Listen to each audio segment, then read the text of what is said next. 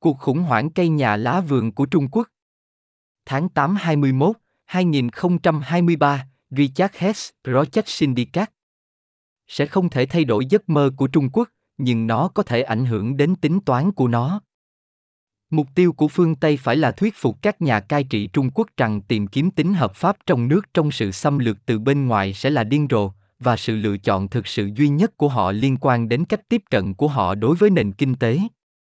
Thực tế kinh tế của Trung Quốc, cho đến gần đây, không có gì là phi thường. Sản lượng kinh tế hàng năm của Trung Quốc đã tăng vọt từ dưới 500 tỷ đô la Mỹ lên 18.000 tỷ đô la Mỹ từ năm 1992 đến năm 2022, với nhiều năm tăng trưởng GDP hai con số, bình quân đầu người hàng năm từ dưới 400 đô la Mỹ lên 13.000 đô la Mỹ. Tuy nhiên, trong những năm gần đây, tăng trưởng đã chậm lại đáng kể. Ở một mức độ nào đó, điều này là không thể tránh khỏi, việc di chuyển hàng trăm triệu người từ nông nghiệp nông thôn kém hiệu quả sang công việc nhà máy năng suất cao hơn ở các thành phố chỉ có thể được thực hiện một lần. Trên đường đi, Trung Quốc đã nhận được sự ủng hộ của Hoa Kỳ và phần lớn các nước phát triển. Họ đầu tư, mở rộng các khoản vay và chuyển giao công nghệ, đồng thời chào đón Trung Quốc gia nhập Tổ chức Thương mại Thế giới. Họ cũng có xu hướng nhìn theo hướng khác khi Trung Quốc đánh cắp tài sản trí tuệ, vi phạm các cam kết WTO và đóng cửa các bộ phận quan trọng của nền kinh tế trước sự cạnh tranh của nước ngoài. Phương Tây được thúc đẩy một phần bởi một tính toán kinh tế đơn giản, lời hứa tiếp cận thị trường tiêu dùng 1,4 tỷ người. Về nguyên tắc, khi Trung Quốc trở nên giàu có hơn, người dân nước này sẽ có thể mua nhiều hơn từ phương Tây. Chi phí lao động thấp của Trung Quốc cũng cho phép các tập đoàn đa quốc gia sản xuất và bán hàng hóa của họ với giá thấp hơn, giữ lạm phát thấp và cho phép người tiêu dùng mua nhiều hơn. Ngoài logic kinh tế của phương Tây, còn có một logic chính trị, hy vọng hoặc thậm chí kỳ vọng ở Mỹ và châu Âu rằng sự trỗi dậy kinh tế của Trung Quốc sẽ mang lại tự do hóa chính trị. Nhiều người hình dung một Trung Quốc giàu có hơn sẽ trở nên cởi mở, dân chủ và định hướng thị trường hơn. Người ta cũng tin rằng một Trung Quốc ngày càng được hưởng lợi từ đầu tư và thương mại sẽ hành động kiềm chế ở nước ngoài để bảo vệ các mối quan hệ đang góp phần vào sự trỗi dậy của nó. Là một bên hưởng lợi chính của trật tự quốc tế hiện tại, Trung Quốc, người ta hy vọng, sẽ trở thành một bên liên quan có trách nhiệm trong trật tự đó, thay vì tìm cách lật đổ nó. Tuy nhiên, theo thời gian, nhiều hy vọng trong số này đã bị dập tắt. Việc làm trong nước đã bị mất khi hàng xuất khẩu rẻ hơn của Trung Quốc thay thế hàng hóa sản xuất trong nước. Trung Quốc đã không trở nên cởi mở hay ôn hòa hơn ở trong và ngoài nước, điều ngược lại đã xảy ra. Kết quả là, Mỹ và các nước phương Tây khác đang trở nên chọn lọc hơn về các công nghệ và sản phẩm mà họ cung cấp cho Trung Quốc và các khoản đầu tư mà họ cho phép các công ty của họ thực hiện ở đó. Những hạn chế này đã góp phần vào sự chậm lại của Trung Quốc nhưng những lý do chính cho những khó khăn kinh tế của đất nước là do nội bộ, giống như nhiều thứ khác, chúng được tạo ra tại trung quốc. Trên hết, nền kinh tế vẫn phụ thuộc quá nhiều vào đầu tư ngày càng kém hiệu quả, đặc biệt là cơ sở hạ tầng và xuất khẩu, các doanh nghiệp nhà nước cồng kềnh và không cạnh tranh, và nợ phình to tất cả những vấn đề này xuất phát toàn bộ hoặc một phần từ quyết định của các nhà lãnh đạo trung quốc mở rộng vai trò của nhà nước trong nền kinh tế phớt lờ hoặc đàn áp các lực lượng thị trường và kìm hãm sự xuất hiện của khu vực tư nhân và tầng lớp trung lưu. Các nhà lãnh đạo Trung Quốc hiện có ba lựa chọn. Một là duy trì tiến trình, ưu tiên kiểm soát chính trị hơn tăng trưởng kinh tế. Đây sẽ là con đường khả dĩ nhất nếu những khó khăn hiện tại giảm bớt. Nhưng nếu các vấn đề ngày nay kéo dài hoặc thậm chí mưng mủ, kết quả là thời gian tăng trưởng kinh tế khiêm tốn kéo dài có thể kích thích chính những thách thức đối với việc kiểm soát chính trị mà giới lãnh đạo tìm cách tránh. Tỷ lệ thất nghiệp cao trong giới trẻ có thể là một thùng thuốc súng. Làm cho vấn đề tồi tệ hơn thời gian không đứng về phía trung quốc vì dân số bị thu hẹp và già hóa sẽ là một lực cản bổ sung cho tăng trưởng kinh tế và năng suất lựa chọn thứ hai cho chủ tịch tập cận bình và nhóm thân cận của ông là thay đổi hướng đi các nhà lãnh đạo Trung Quốc có xu hướng chống lại sự thay đổi chính sách, vì nó cho thấy một mức độ sai lầm có thể được coi là điểm yếu và mời gọi thách thức của các đối thủ chính trị.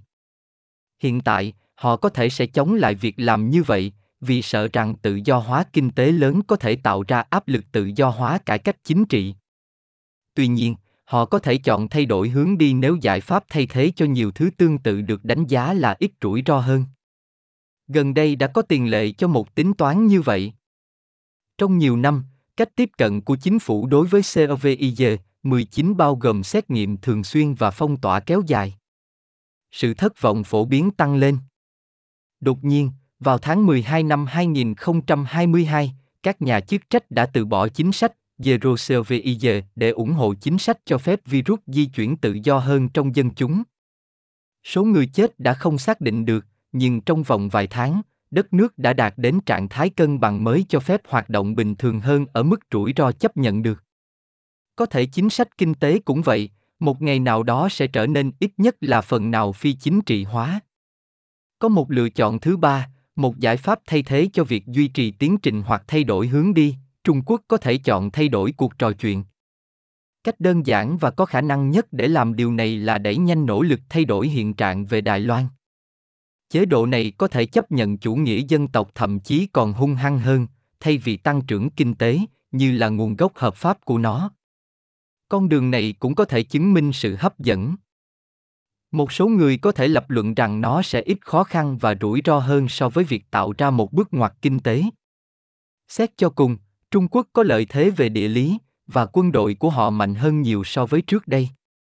Hơn nữa, Đài Loan và các đối tác tương lai của họ đã cho phép họ ngày càng phụ thuộc kinh tế vào Trung Quốc và một nước Mỹ phân cực về chính trị có toàn bộ bàn tay trong việc hỗ trợ Ukraine và thiếu sức mạnh quân sự và cơ sở sản xuất để tiếp tục trang bị vũ khí cho Ukraine và chiến đấu đồng thời trong một cuộc chiến tranh về Đài Loan.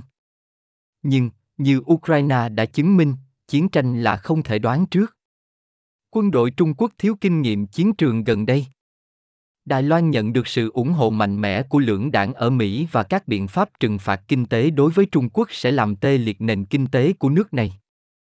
Hơn nữa, cuộc chiến ở Ukraine và hành vi hung hăng của Trung Quốc đã kích thích các nỗ lực phòng thủ và phối hợp giữa Nhật Bản, Hàn Quốc, Úc và Mỹ. Sẽ không thể thay đổi giấc mơ của Trung Quốc, nhưng nó có thể ảnh hưởng đến tính toán của nó. Mục tiêu của phương Tây phải là thuyết phục các nhà cầm quyền Trung Quốc rằng thay đổi cuộc đối thoại, sự gây hấn, sẽ là điên rồ, và sự lựa chọn thực sự duy nhất của họ là kinh tế, giữa việc duy trì tiến trình hoặc thay đổi hướng đi.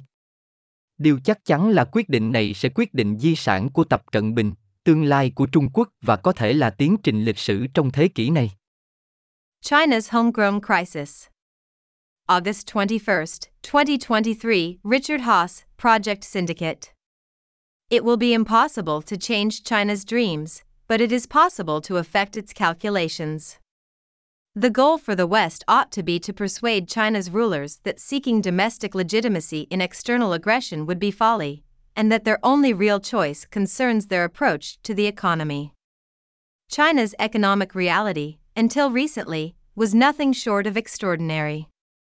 China's annual economic output soared from under $500 billion to $18 trillion between 1992 and 2022, with years of double digit growth pushing annual GDP per capita from less than $400 to $13,000.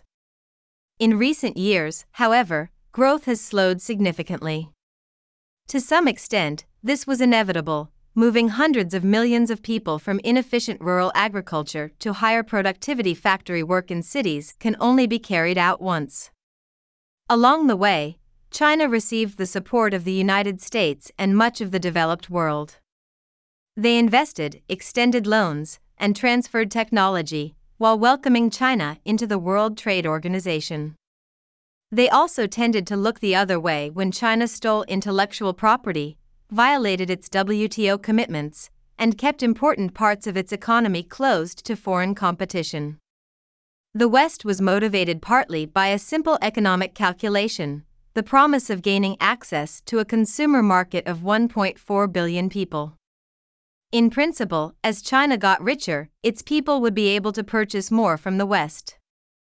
China's low labor costs also enabled multinational corporations to produce and sell their goods for less, keeping inflation down and allowing consumers to purchase far more. In addition to the West's economic logic, there was also a political one, a hope or even expectation in the US and Europe that China's economic rise would bring political liberalization. Many envisioned a wealthier China that would become more open, democratic, and market oriented. It was also believed that a China increasingly benefiting from investment and trade would act with restraint abroad in order to safeguard the relationships that were contributing to its rise. As a principal beneficiary of the existing international order, China, it was hoped, would become a responsible stakeholder within that order rather than seeking to overturn it. Over time, though, many of these hopes were dashed. Jobs at home were lost as less expensive Chinese exports displaced domestically produced goods. China did not become more open or moderate at home or abroad, just the opposite happened. As a result, the US and other Western countries are becoming more selective about the technologies and products they make available to China and the investments they allow their companies to make there. These restrictions have contributed to China's slowdown. But the principal reasons for the country's economic difficulties are internal, like much else, they are made in China. Above all, the economy has remained overly reliant on increasingly unproductive investment, especially infrastructure, and exports, bloated and uncompetitive state owned enterprises, and ballooning debt. All of these problems stem in whole or in part from Chinese leaders' decision to expand the role of the state in the economy, to ignore or suppress market forces, and to stymie the emergence of a private sector and middle class. Chinese leaders now have three choices. One is to stay the course, prioritizing political control over economic growth. This will be the most likely path if current difficulties ease. But if today's problems linger or even fester, the resulting prolonged period of modest economic growth could stimulate the very challenges to political control the leadership seeks to avoid. High levels of unemployment among young people could be a powder keg.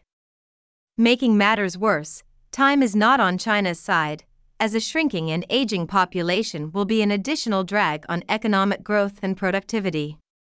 The second option for President Xi Jinping and his inner circle is to change course. Chinese leaders tend to resist policy change, as it suggests a degree of fallibility that could be seen as weakness and invite challenges by political rivals. For now, they will likely resist doing so, fearing that major economic liberalization could create pressure for liberalizing political reforms. Nevertheless, they may choose to change course if the alternative to more of the same were judged to be less risky. There is recent precedent for such a calculation. For several years, the government's approach to COVID 19 featured frequent testing and extended lockdowns. Popular frustration grew. Suddenly, in December 2022, the authorities abandoned the zero COVID policy in favor of one that allowed the virus to move more freely among the population. An unknown number of people died, but within a few months the country reached a new equilibrium that allowed for more normal activity and acceptable levels of risk. It is possible that economic policy, too, will one day become at least somewhat depoliticized. There is a third option, an alternative to either staying the course or changing course.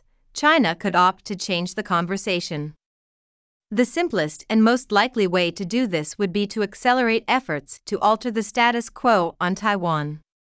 The regime could embrace even more aggressive nationalism, rather than economic growth, as its source of legitimacy. This path could well prove tempting. Some might argue that it would be less difficult and risky than engineering an economic turnaround. After all, China enjoys advantages of geography, and its military is far stronger than it was.